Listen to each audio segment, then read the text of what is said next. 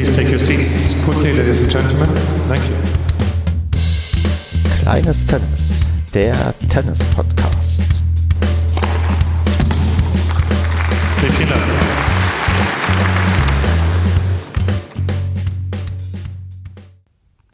Kleines Tennis, Ausgabe Nummer 4. Wir nehmen auf am 14.03.2020 und mit mir dabei ist heute der Malte. Hallo Malte. Hallo. Ja, Malte, schön, dass du da bist, schön, dass es geklappt hat. Du bist heute dran in der 4. Episode und bevor ich jetzt sage, irgendwie welche Leistungsklasse du bist oder wo du spielst und was du sonst so machst, stell dich doch einfach mal lieber selbst vor. Ja, mein Name ist Malte, ich bin 33 Jahre alt und hatte in meinem Leben sozusagen 2 Tennisphasen. Die erste war so im Alter von 10 bis Anfang 20 und dann habe ich 10 Jahre was anderes gemacht und dann habe ich praktisch mit Anfang 30 wieder angefangen, so im LK-Bereich mich so langsam hochzurobben und für einen Verein gemeldet bin ich im Sauerland, weil ich da auch in der Mannschaft spiele, Herren 30, wohnen tue ich aber immer noch im Ruhrgebiet. Ja, dann erzähl uns erstmal, wie die Mannschaft heißt, für die du spielst. SSV Allendorf, das ist eine Stadt, die in Sundern ist. Sundern kennt man vielleicht als Tennisfan. Es gibt den TC Blau-Weiß Sundern. Früher durch einen Mäzen waren die sogar in der Bundesliga. Boris Becker hat da gespielt und sogar einmal gab es ein Davis Cup Match gegen Weißrussland dort in Sundern. Das ist der große Verein Blau-Weiß Sundern mit mehreren Plätzen und ich spiele in so einem Vorort. Wo es nur 3 Plätze gibt. Ah, okay. Bevor wir vielleicht ein bisschen näher auf den Verein eingehen, musst du mir aber auch noch sagen, welche Leistungsklasse du aktuell hast. Ich bin im Moment, ich überlege gerade, Entschuldigung, genau, LK 18, ja, und habe virtuell auch schon die LK 18 gehalten und ich glaube, wenn ich noch ich habe einen LK 17er schon geschlagen, das heißt, wenn es gut läuft, bin ich nach dieser Saison LK 17, je nachdem, ob es überhaupt noch die Möglichkeit gibt, Punkte zu sammeln dafür und wenn nicht, dann verbleibe ich halt in der LK 18. Genau, damit bist du so ziemlich der beste Spieler, den wir bisher hier hatten und bin ich mal gespannt, ob wir jetzt schon Unterschiede merken oder Sachen sich ähneln. Und die erste Sache, die ähnelte sich schon, du hast 2 Phasen deiner Karriere gerade angesprochen und zwar quasi in der Jugend und dann im Erwachsenenalter wieder angefangen. Das, was sich hier irgendwie so durchzieht und dann ja, fangen wir doch einfach mal mit deiner Jugend an. Also wie bist du im Alter von 10 Jahren zum Tennisspielen gekommen? Ja, das liegt daran, dass ich auf dem Dorf eben aufgewachsen bin, in Herdecke, einem kleinen Dorf und praktisch 100 Meter, 200 Meter weit war eben ein Tennisverein, wo ich zu Fuß hingehen konnte, was natürlich im Kindesalter ein großer Vorteil ist, weil man unabhängig von den Eltern war und mein Vater ist halt ein fanatischer Tennisspieler gewesen und dadurch bin ich eben auf diesen Sport gekommen. Das war halt so eine Mischung aus elterlicher Vorbildung und der Nähe zum Verein und habe dann eben praktisch dann auch jeden Tag gespielt aus diesen Gründen und das ist halt beim Tennis so, je mehr man spielt, desto besser wird man. Ja, so ist es wohl. Eine Frage, die ich mir jetzt mal so einfällt beim Thema Familie und Tennis. Wie oft spielt man denn dann eigentlich mit der eigenen Familie? Also ich würde mir jetzt einfach so vorstellen, mit 10 irgendwie noch recht oft und wenn man dann irgendwie so ins jugendliche Alter kommt, dann lässt das ein bisschen nach. Wie war denn das bei dir? Ja, das genau. Also das war so. Ich bin dann irgendwie... Also mein Vater war halt sehr, sehr gut, das heißt, und ich war halt normal gut, sagen wir mal so, und ich so bis 12, 13, 14 hatte ich auch echt noch Probleme gegen ihn und dann war ich natürlich so 4, 5 Jahre dann doch deutlich stärker, ne? Und je nachdem, wie das so ist, ne? Wenn man dann deutlich stärker als der Papa ist, dann lässt man den fallen sozusagen, ne? Und sucht sich dann bessere Mitspieler, wobei ich auch immer sonst noch mit ihm gespielt habe, einfach um im Training und im Schlag zu bleiben, ne? Genau. Kannst du dich dann noch an deinen quasi ersten Sieg gegen deinen Vater erinnern? Nee, also das war jetzt nicht so, dass wir das sozusagen so challenge-mäßig gemacht haben. Das ist dann einfach mal passiert und also ob das dann, das war jetzt nicht so, wo ich dann, also so ein Epochenwechsel oder Generationswechsel, das war jetzt nicht der Fall, weil er danach dann auch wieder gegen mich gewonnen hat. Ne? Also es war jetzt nicht so eine Wachablösung, weil dafür war er zu stark, weil ich wusste dann sozusagen auch in dem Moment, dass das eben jetzt mal war, aber nächste Woche sieht es dann wahrscheinlich auch schon wieder anders aus.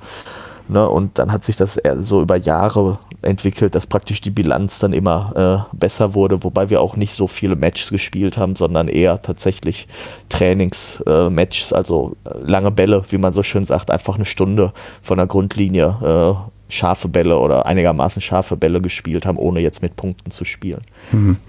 Und war das früher auch schon der SSV Allendorf oder war das ein anderer Verein? Das war der TUS Ende, in Herdecke. Ah, okay. Woher kommt der Name Ende? Ist das ein Stadtteil oder? Ja, genau. Ne? Also das ist ein relativ kurioser Name. Ne? Es gibt Kirchende, Westende und Ostende, ne? Und ich habe in Kirchende gespielt, aber woher jetzt sozusagen etymologisch, sprachwissenschaftlich der Name Ende kommt, müsste ich jetzt lügen, das weiß ich leider nicht. Okay. Und sonst hast du dann in deiner Jugend einigermaßen große Erfolge feiern können, irgendwelche großen oder kleineren Turniere mitgemacht oder irgendwelche Medenspiele irgendwie absolviert? Also gibt es da schon so erste Highlights, mit denen du hier, sagen wir mal, so ein bisschen angeben kannst? Weil ich habe in meiner Jugend ja sehr, sehr wenig irgendwie geleistet oder allgemein in meiner Tenniskarriere. Ich höre mir immer sehr gerne an, was andere geleistet haben und was ich eigentlich verpasst habe.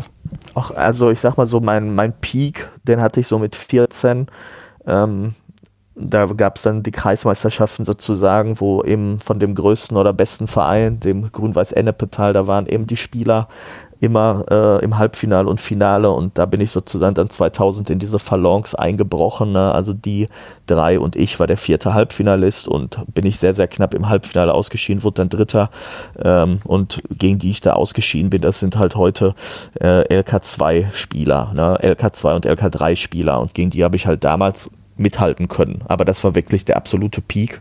Knapp in 3 Sätzen sozusagen verloren, und 2000 und 2001 habe ich mir das Schien- und Wadenbein gebrochen, und dann war es praktisch mit diesem Hochleistungssport dann auch vorbei. Ne? Wenn ich dann wirklich es gewollt hätte, dann hätte ich mit Sicherheit auch auf dieses Niveau kommen können. Und das ist natürlich schon jetzt immer interessant. Ich möchte jetzt nicht sagen traurig, weil ich habe es ja auch so gewollt, dass ich mich nicht mehr so da rein fuchsen wollte. Aber ist schon interessant zu sehen, welche LKs dann die Jugendfreunde sozusagen hatten, gegen die man früher noch vor 15, 20 Jahren mithalten konnte. Okay, Schien- und Wadenbeinbruch, ist das beim Tennis passiert? Ja, ja, genau, bei einem Return, also warum auch immer. Ich habe eigentlich immer aus dem Stand mehr oder weniger gespielt. Ich hatte ganz gute Schläge, war aber nie so der athletischste, und bei einem Return ist das dann in der Halle, ich weiß nicht, ob ich da einfach aus dem Stand einen Return, und dabei bin ich offensichtlich habe ich mich so unglücklich bewegt, dass ich da Schien- und Wadenbeinbruch war, ja. Boah, wie alt warst du 2001, wo das passiert ist? Das war 15, da war ich 15 Jahre alt. Okay. Und wie lange bist du dann ausgefallen, und B, wie kommt man da irgendwie wieder zurück? Weil ich glaube, ich hätte da jedes Mal höllische Angst, wenn ich einen Return irgendwie auf mich zukommen sehe und denke, oh Gott, jetzt nicht, dass es schon wieder passiert. Es ging relativ schnell sogar. Ich glaube, also es war am Anfang der Wintersaison, ist es mir passiert, und Anfang der Sommersaison konnte ich dann wieder so ganz, ganz langsam anfangen. Und ich war dann noch jugendlich unbekümmert, da habe ich mir gar nicht so viele Gedanken gemacht. Ich hatte dann später mit Anfang 20 und Anfang 30 nochmal Verletzungen, die mich deutlich sensibler gemacht haben. Wie ich damit umgegangen bin, also mit 15 habe ich es dann nochmal sozusagen versucht, und da hatte ich auch eigentlich keine Angst. Aber war halt dann, dadurch, dass ich ein Jahr verloren habe oder dann 6 Monate verloren habe, und das ist halt in der Jugend extrem, ne? Also in der Jugend 6 Monate zu verlieren, ist dann schon ist schon eine andere Hausnummer als irgendwie mit Anfang, Mitte 40 oder mit Mitte 30. Mhm. Und dann hast du quasi die Jahre bis 20 dann nur noch verbracht mit so Casual hin und her spielen. Genau, okay. Ganz genau. Mhm. Ja, ein bisschen Medenspiele, aber auch nicht also eigentlich keine Leistungsambitionen mehr, sondern nur noch ein bisschen, weil ich das eben 10 Jahre gemacht habe. Das ist sozusagen bis zum Abitur. Man dachte dann nicht drüber nach. Ich bin halt Tennis spielen gegangen, aber jetzt ohne, dass ich besonders mehr gut war oder erfolgreich war. Und ja, mit Anfang 20 habe ich dann damit auch aufgehört. Ja, der Klassiker. Dann auch keinen Spaß mehr macht. Okay, jetzt war tatsächlich, also bei vielen war bisher so die Geschichte, okay, man hat dann irgendwie studiert oder ist ins Berufsleben gegangen oder hat was gemacht und hatte dann plötzlich keine Zeit mehr und dachte, man fängt immer wieder an, aber war es bei dir dann schon eher ein bewusster Schritt quasi aufzuhören? Ja. Okay. Ich hatte einfach keine Lust mehr, ne? Also relativ platt, weil ich gesehen habe, dass ich nichts mehr so richtig reißen kann, in Anführungsstrichen, und dann, was ja auch ein Klassiker ist, Also der eine Klassiker ist ja sozusagen die Reihenfolge Fußball, Tennis, Golf, und der andere Klassiker, was ich immer wieder mitkriege bei anderen Spielern, ist sozusagen auch so bei LK-Turnieren. Ich habe früher in der Jugend Tennis gespielt und dann hatte ich aber mehr Bock auf den Mannschaftssport und dann habe ich halt 5 Jahre Kreisliga-Fußball gespielt, im Tor sozusagen, und das, um mal so ein Mannschaftsgefühl mehr zu haben. Okay. Dann also der bewusste Ausstieg. Wann fing es denn an, dass dir auffiel, okay, Tennis fehlt mir, ich habe wieder Bock anzufangen? Also war das auch ein... Also genau, ich war dann, ich habe immer so 5 Jahresschritte, fällt mir auf, in meinem Leben. Und also nach diesen 5 Jahren Fußball bin ich wieder zurück zum Tennis gegangen. Relativ kuriose Geschichte. Ich habe dann einfach Bock gehabt, Tennis-Schiedsrichter zu werden, und war dann 5 Jahre, von 2012 bis 2017, also 5 Jahre, 6 Saisons, Schiedsrichter, auch relativ hoch, Bundesliga, Tennis-Bundesliga, ITF-Turniere. Und dann hatte ich relativ, wie soll ich das sagen, Querelen oder Stress oder Unstimmigkeiten mit dem DTB, weil ich leider nicht in die höchste Lizenzstufe aufsteigen konnte oder wollte oder sollte, wie auch immer. Und dann habe ich eben gesagt, ich habe keinen Bock mehr jetzt auf den Verband und aufs Schießen. Das war 2017, und habe eben dann gesagt, ich möchte aber weiter Tennis, und wenn du sozusagen jedes Wochenende die Weltklasse-Spieler sahst, dann hat man doch dann wieder Bock, irgendwie selber den nachzueifern, und dann habe ich eben 2017, 18 zum ersten Mal wieder ganz langsam angefangen, selbst zu spielen. Also ich verstehe das richtig, du hast quasi erst nur 5 Jahre Schiedsrichter gemacht und dann erst wieder den Schläger geschwungen. Genau, ich habe während der Schiedsrichterzeit praktisch kein einziges Mal gespielt, und dann eben durch diese Probleme mit dem Verband habe ich mir eben dann gedacht, ich möchte jetzt wieder, ich habe dann auch einen Kollegen kennengelernt in meinem Kollegium, ich bin ja Lehrer, der eben in Allendorf spielt, und der hat gesagt, komm doch einfach mal vorbei, und das passte dann einfach zeitlich auch alles super. Okay, jetzt du zerstörst mir quasi so ein bisschen meine Vorbereitung hier. Wenn ich gewusst hätte, dass du Schiedsrichter warst, dann hätte ich noch ganz, ganz viele andere Fragen, aber das ist kein Problem. Können wir irgendwann nochmal nachholen. Auch gerne. Ja, aber 2, 3 Sachen frage ich dich trotzdem mal, weil du meintest, du hast halt bis in die Bundesliga quasi geschiezt, und jetzt die erste Frage wäre, weil ich kenne bisher keine Schiedsrichter und ich habe auch noch niemals erlebt im Amateursport, wo ich gespielt habe, dass es Schiedsrichter irgendwo gibt. Ab wann geht's denn da los? Ja, also im WTV ist es so, dass Oberschiedsrichter, die werden ab der Westfalenliga eingeteilt, ne, also ab der 4. Liga. Oberschiedsrichter bedeutet, man ist eben bei einem Medenspiel da, einfach vor Ort, macht die Verwaltung, Spielberichtseintragung, Überprüfung der Spielerpässe und so weiter, und ist dann, wenn die 3 Spiele parallel sind, sozusagen auf Abruf Schiedsrichter. Das bedeutet, wenn sich 2 Spieler nicht einigen, dann geht man hin und prüft den Abdruck. Ich habe allerdings dann eine originäre Stuhlschiedsrichterausbildung nur gemacht, keine Oberschiedsrichterausbildung.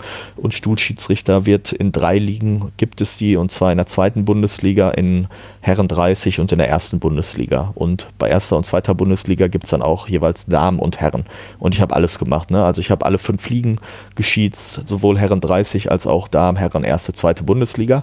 Und ich kann das auch, vielleicht hört der ein oder andere den Podcast ja auch jetzt mit der Perspektive, ich kann gerade Schülern und Studenten das nur empfehlen. Ich habe das als Doktorand gemacht, wo es finanziell jetzt nicht so rosig aussah, und es ist auf jeden Fall eine super Sache, sich zur Schule oder zum Studium ein bisschen Geld zu verdienen. Man kriegt ca. 100 Euro pro Einsatztag, hört sich viel an, das sind allerdings auch 10 bis 12 Stunden meistens, Stundenlohn also niedrig, aber es ist einfach eine super Erfahrung, dann wirklich einen Kohlschreiber zu schießen, ne, oder einen Struff zu schießen, also das sind ja wirklich dann Leute, die du sonst im Fernsehen siehst, und ist für die Persönlichkeitsentwicklung einfach unglaublich gut, vor 3000, 2000 Leuten im Rochus Club Düsseldorf dann zu sitzen und mit absoluten Weltklasse-Spielern eben kommunizieren zu müssen. Das kann ich nur jedem empfehlen.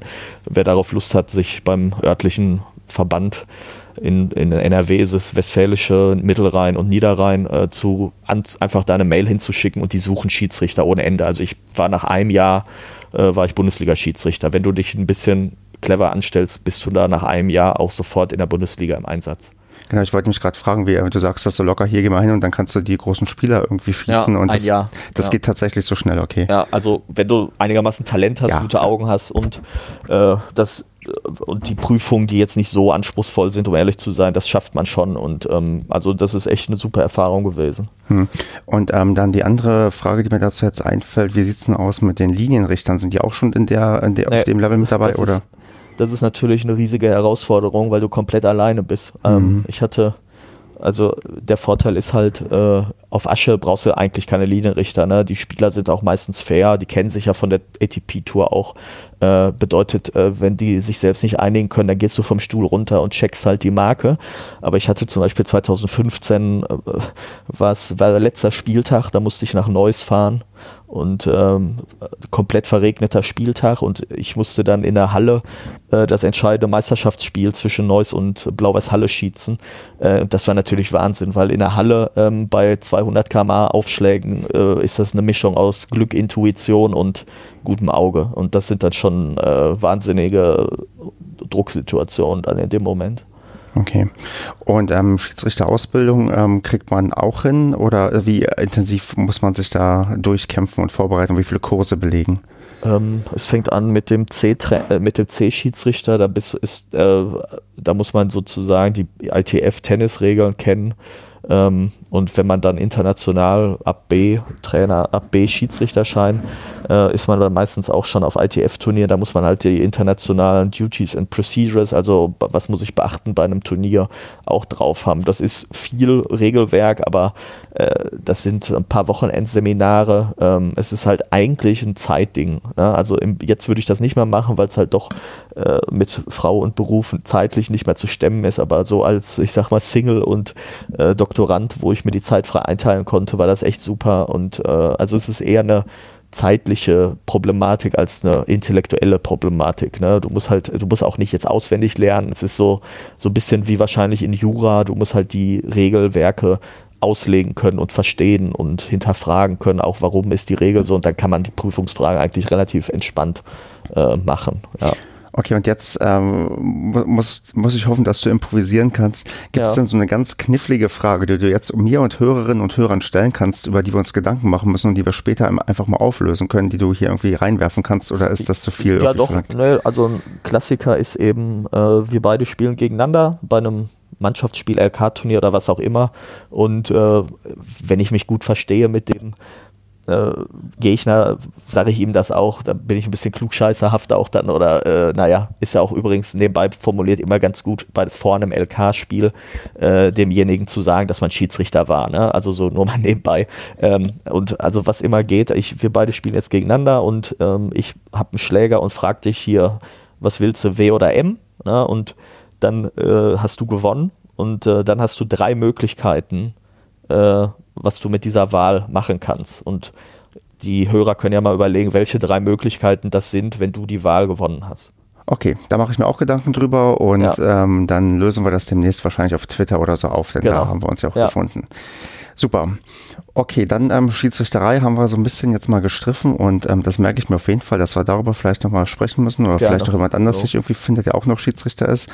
Ja. Und gucken wir jetzt mal noch so ein bisschen auf den Karrieremodus und schauen mal, wie es dann 2017 bei dir losging und weiterging. Du bist also 2017 hast du wieder angefangen. Genau.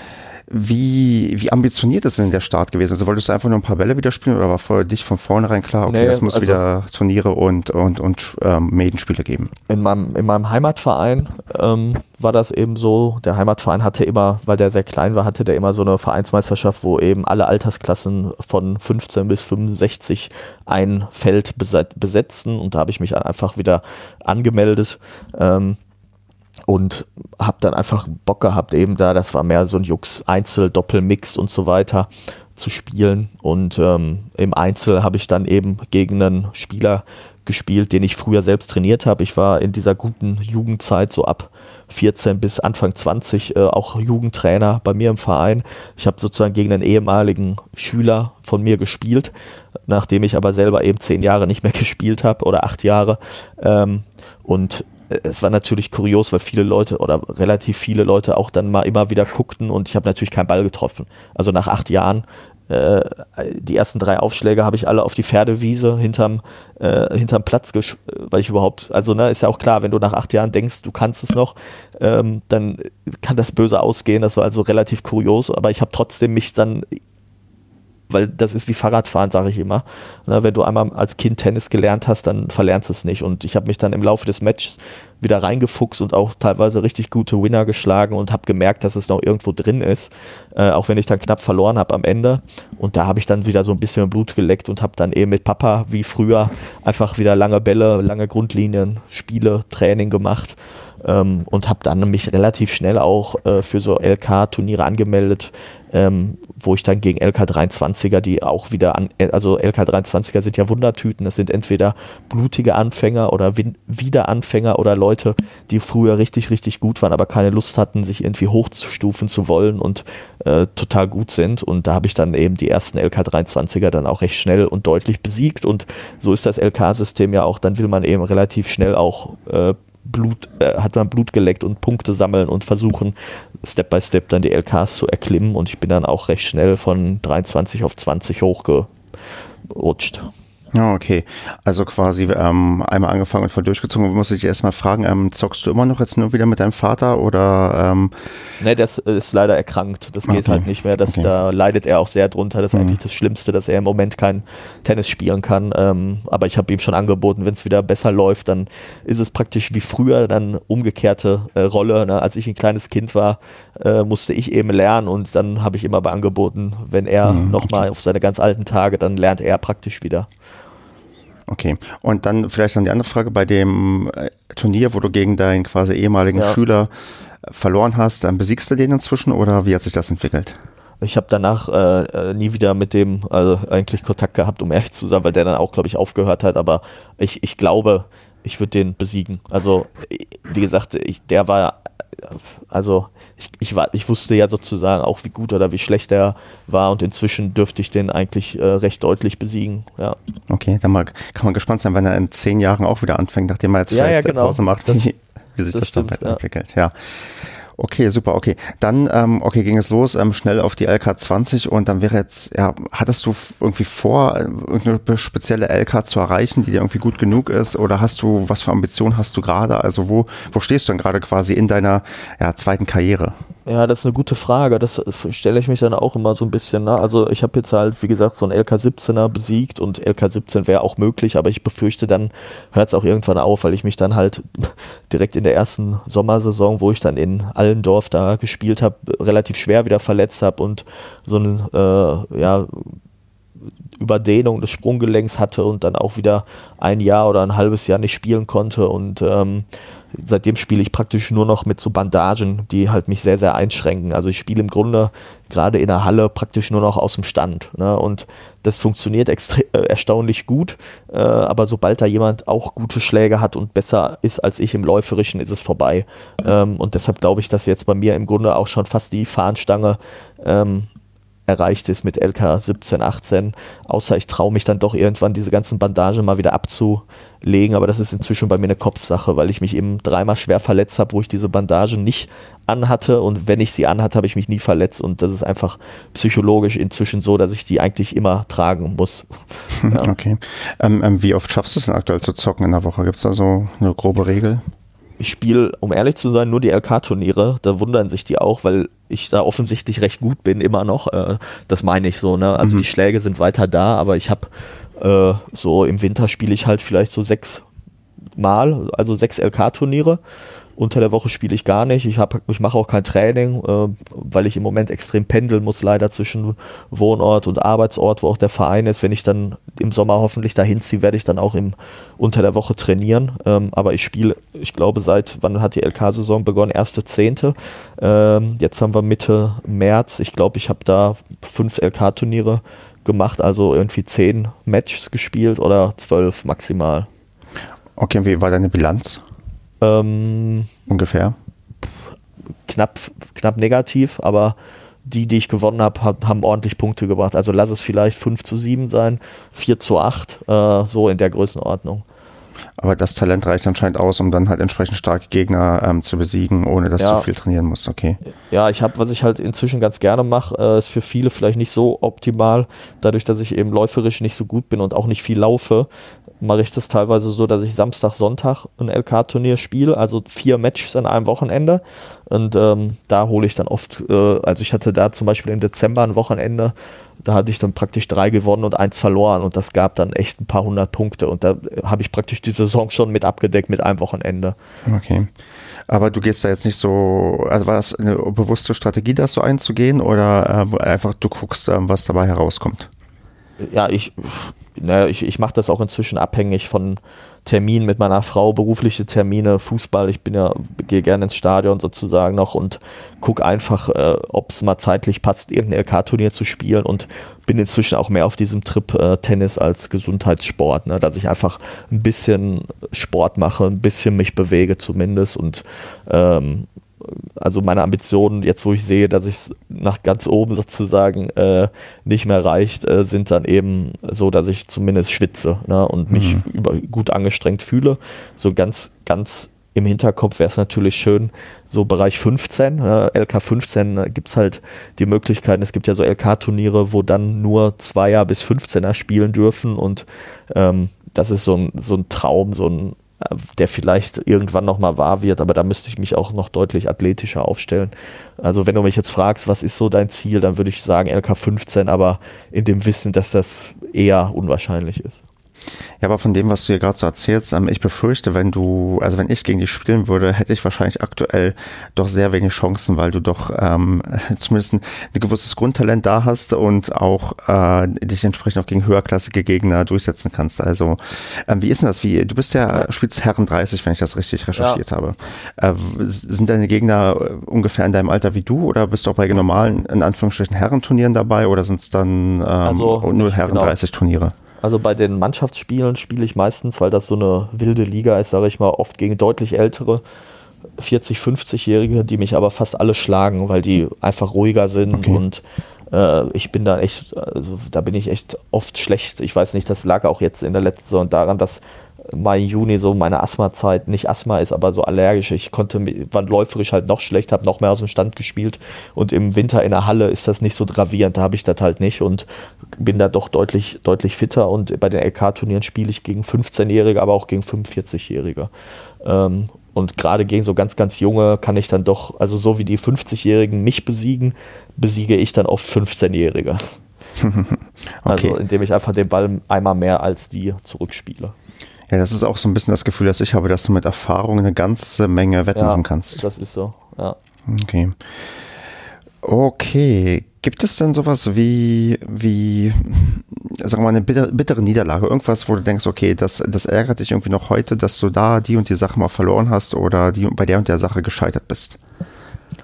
Also jetzt in sozusagen meiner zweiten Phase nicht mehr so, weil ich da inzwischen ist mir das, ich möchte nicht sagen egal, aber klar ist es bitter, wenn du irgendwie ein Match teilweise 8-10 verlierst, aber da bin ich inzwischen, also ich war in der Jugend extrem unangenehm als Typ so auf dem Tennisplatz und deshalb, jetzt bin ich das Gegenteil, jetzt will ich einfach ein bisschen Spaß haben, ein bisschen schwitzen, aber in der Jugend war im Grunde jede Niederlage schon sozusagen bitter, vor allem weil ich sozusagen da in der Stadt, wo ich herkomme, echt wahrscheinlich der Beste sogar dann für 1-2 Jahre war und obwohl man im Grunde auf Verbandsebene eigentlich dann zu den Schlechteren gehört und wenn man dann mal Kreisbezirksmeisterschaften mitgespielt hat und sofort nach 30 Minuten 6-0 verloren hat und auch reflektierter und intelligenter wurde, merkte man dann halt bei solchen Spielen, dass man eigentlich schlecht ist, ne? Also das sind so bittere Niederlagen gewesen, weil man einfach merkte, obwohl ich sozusagen mein Leben lang auf dem Tennisplatz stand, reicht es halt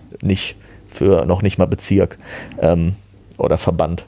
Das ist so eher so eine Metaebene, was bitter ist und konkret ist es halt dann auch so, wie man selber als 14-Jähriger dann gegen einen 20-Jährigen bei den Vereinsmeisterschaften gewonnen hat, war es dann umgekehrt, dass ich 18 war und gegen einen 13-Jährigen verloren habe und man sozusagen merkte, jetzt kommt von unten halt was nach und die ziehen einem irgendwann weg. Ne? Okay. So, Okay, ich habe die ganze Zeit das Gefühl, dass ich hier einfach so einen Fragenkatalog abarbeite. Ich hoffe, das ist nicht zu anstrengend für dich, so sehr durchlöchert zu werden.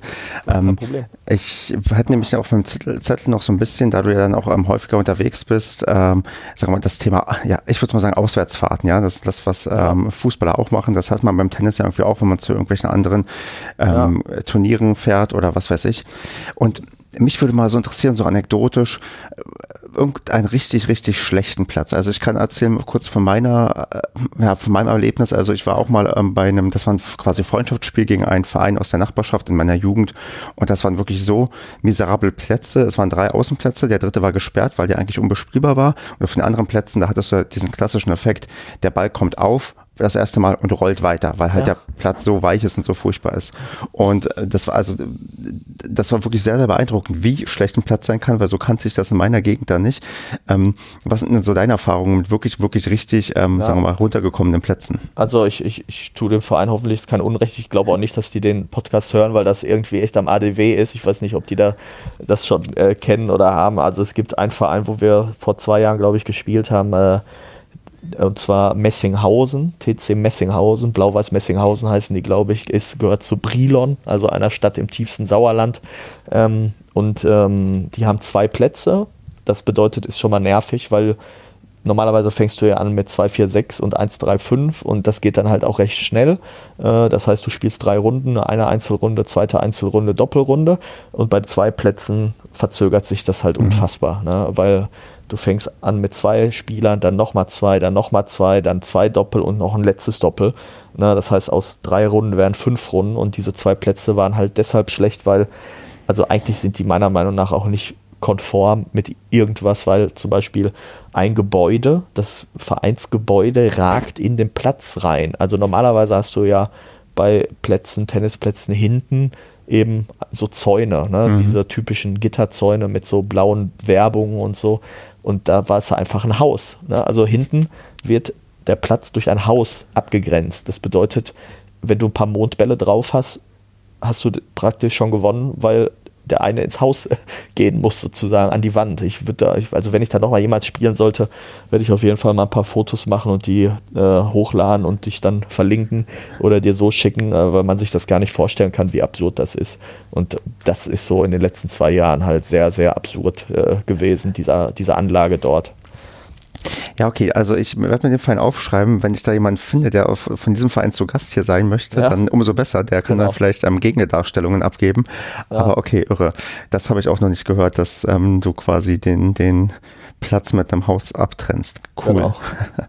Okay, und dann vielleicht das Gegending, gibt es dann so Luxusplätze, also Plätze, wo du richtig, richtig gerne spielst, die jetzt nicht unbedingt bei dir zu Hause sind, sondern wenn du auch mal irgendwie unterwegs bist, oder ist eigentlich ja ein Platz wie der andere in dem Bezirk oder in dem Kreis, wo du spielst? Ja, also da, wo ich eben jetzt aktiv bin, sowohl beruflich als auch Tennis in Sundern, da gibt es halt den, der auch Jugendtrainer beim TC Blau-Weiß Sundern ist, der hat eben eine eigene Halle mit 4 super Plätzen, da finden auch die LK-Turniere statt, einmal im Monat im Winter, die ist klasse, die Halle, ne? Also super Boden, super Licht, super Verpflegung, WLAN, was man heute ja auch braucht zur Wartezeit zwischen den Matches, also die kann ich nur empfehlen, diese Halle, und auch die LK-Turniere dort kann ich empfehlen, da bin ich einfach gerne, genau. Ja, und auf der anderen Seite bin ich natürlich extrem verwöhnt als Bundesliga-Schiedsrichter, so von der Atmosphäre, dann Rochus Club Düsseldorf, TC Blau-Weiß Halle mit diesen riesigen Tribünen, und jeder Platz hat 2 Platzwarte und so weiter. Ja, das sind dann andere Welten, die man dann, wenn man je weiter unten man ist, gar nicht sich so richtig vorstellen kann. Ja. Okay, sehr schön. Dann würde ich mal, Karrieremodus, haben wir doch was wir unbedingt loswerden müssen, was zu deiner Karriere genannt werden muss. Eigentlich...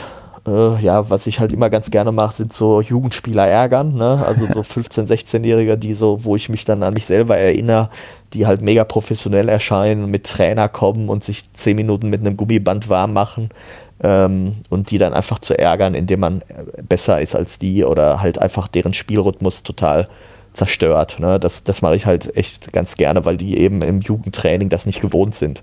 Also ich hatte jetzt gegen einen relativ guten Spieler im Winter auch gespielt, wo ich wusste, da habe ich keine Chance. Ich habe dann einfach alle Aufschläge, eben auch den zweiten, mit so hart ich konnte und auch jeden Return sofort attackiert, sodass der eben nicht in seinen Rhythmus kam. Und das ist dann halt recht lustig zu sehen, wie massive Probleme die haben, wenn der Ballwechsel eben nur ein, maximal 2 Bälle geht. Und da haben die schon schwer zu kämpfen. Und das sind so Sachen, die ich ganz gerne mache, eben gegen recht junge, praktisch, die könnten ja dann meine Schüler sein, die so ein bisschen zu triezen. Ist dir das früher genauso gegangen, dass dich Leute so geärgert haben? Hast du da irgendein Vorbild, wo du weißt, okay, der hat das genauso bei dir gemacht? Ja, also definitiv. Ich habe dann auch gegen Mitte 20-Jährige oft gespielt, als ich richtig, richtig gut war, wo ich auch gut mithalten konnte, auch gewonnen habe, aber die wussten dann halt schon, wie es läuft. Und ich war, wie gesagt, ein totaler Assi als Spieler selber. Also ich bin ganz froh, dass keiner der guten Bundesligaspieler mich dann als Spieler früher kannte, als sie mich dann als Schiedsrichter hatten, weil ich war wirklich echt sehr, sehr emotional und heißsporn und nicht wirklich sympathisch. Also mein Vater und andere Spieler mussten da oft leiden. Aber da kommt dann wahrscheinlich irgendwann das Alter, wo man sich dann irgendwann doch ein bisschen, sagen wir mal, zurückhält. Also spätestens durch die Verletzung war es dann eher, jede Verletzung hat mich gelassener gemacht.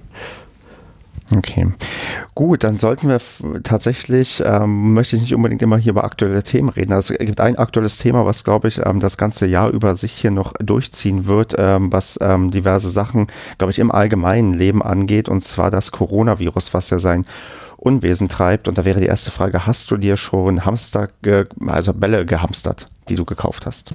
Bälle? Ja. Tennisbälle habe ich noch gar nicht auf dem Schirm, und wie gesagt, da ich praktisch ja selber nicht spiele und bei den LK-Turnieren Bälle gestellt werden, also ich müsste jetzt echt wirklich überlegen, wann ich mir das letzte Mal Tennisbälle gekauft habe. Das ist ein paar Jahre her. Ja, das sollte auch nur der Versuch einer humoristischen Einstiegsfrage zu sein. Konkreter ist vielleicht, gibt es denn schon erste Maßnahmen bei euch im Verein zum Thema Coronavirus? Nee, das ist jetzt nicht der Fall, aber ich bin gespannt, wie es da weitergeht. Ne? Also LK-Turniere habe ich jetzt nächste Woche eins, wo ich aber, also wenn das nicht abgesagt wird, wovon ich ausgehe, oder in 2 Wochen, weiß ich jetzt gar nicht, in 1, 2 Wochen jedenfalls, wo ja sozusagen auch der Peak erwartet wird, der Infektionszahlen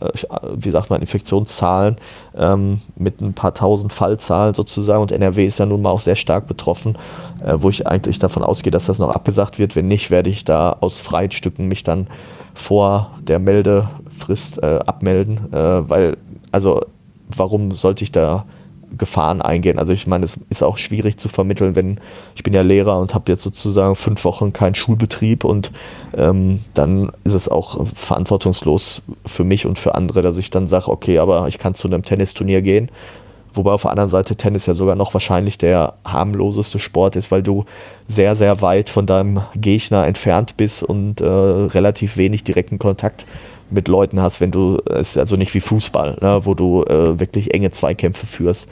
Aber da werde ich absagen, und was die Saison angeht, weiß ich nicht, wie das laufen wird. Meine Prognose ist, wenn ich mir so die Statistiken der Epidemiologen angucke, dass das problematisch sein wird und kann, diese Saison durchzuziehen. Also die ersten Spiele sind ja immer so im April und Mai. Also ich glaube, das kann eng werden, aber ich muss auch ehrlich sagen, also das ist eigentlich, also es könnte mir nichts egaler sein, als ob irgendwie dann Tennis gespielt werden kann im Sommer in der letzten Liga irgendwie oder vorletzten in der Kreis- oder Bezirksliga. Ich glaube, da muss man dann schon Prioritäten setzen, und das ist halt dann die Gesundheit. Ja, ich bin eigentlich vollkommen bei dir. Also ich glaube auch, dass in den nächsten Zeiten ganz viele Sachen abgesagt werden. Ich habe schon auf diversen Instagram-Accounts gesehen, dass auch ganz viele Verbände ihre Wintermedenspielrunden abgesagt haben und beendet haben. Und mich würde wundern, wenn das im Sommer nicht ähnlich läuft. Also zumindest gerade die Anfangsspiele, die jetzt dann Ende April, Anfang Mai irgendwie kommen, wenn es dann losgeht, dass da sich zumindest die Sachen nach hinten verschieben und noch einige Turniere abgesagt werden. Das ist, du hast schon recht damit, dass die Distanz zum Gegenspieler oder zur Gegenspielerin deutlich größer ist und eigentlich die Ansteckungsgefahr wahrscheinlich geringer ist als bei anderen Sportarten.